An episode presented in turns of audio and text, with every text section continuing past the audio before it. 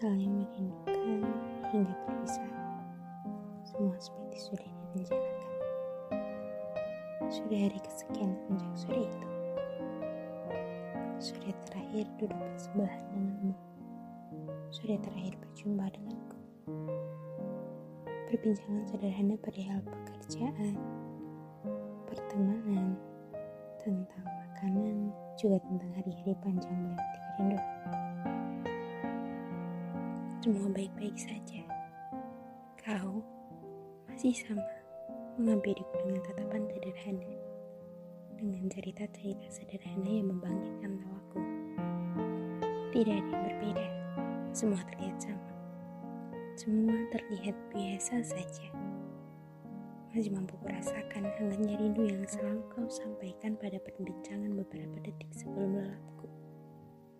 Bahkan kau masih dengan manisnya memanusiakan perasaanku.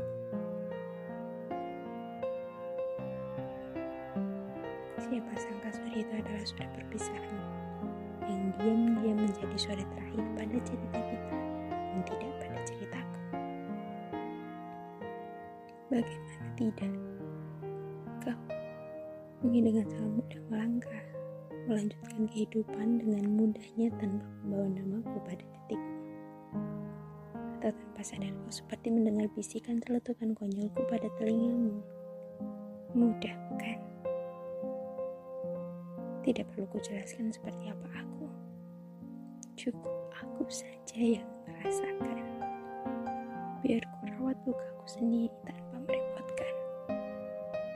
Tidak adil memang. Kau merasa biasa saja melanjutkan kehidupanmu dan aku masih terjebak dengan perasaanku, dengan pikiran dan harapan yang seringkali membuatku semakin benci dengan hari-hari bodohku. Kau memang tidak melukai aku, namun rasa yang tertinggal semenjak sore itu seperti tusukan berkali-kali yang kurasakan pada jantungku. Tusukan yang semakin dalam beriringan dengan menjauhnya langkah kaki dariku.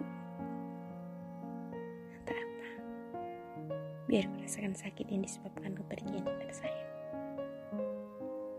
Terkadang lukaku membaik, mengering, dan aku berhasil tidak melibatkan namamu setiap melewati jalan yang pernah kita lewati.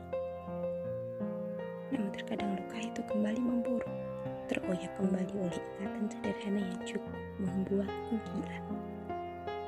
Semakin hari semakin kutemui bodohku, mengingat kembali rasa, peristiwa, bahkan cerita yang kumohon jangan pernah kembali ada pada jiwa yang pada dirinya ia berharap cinta, seperti pada negeri putri dan raja.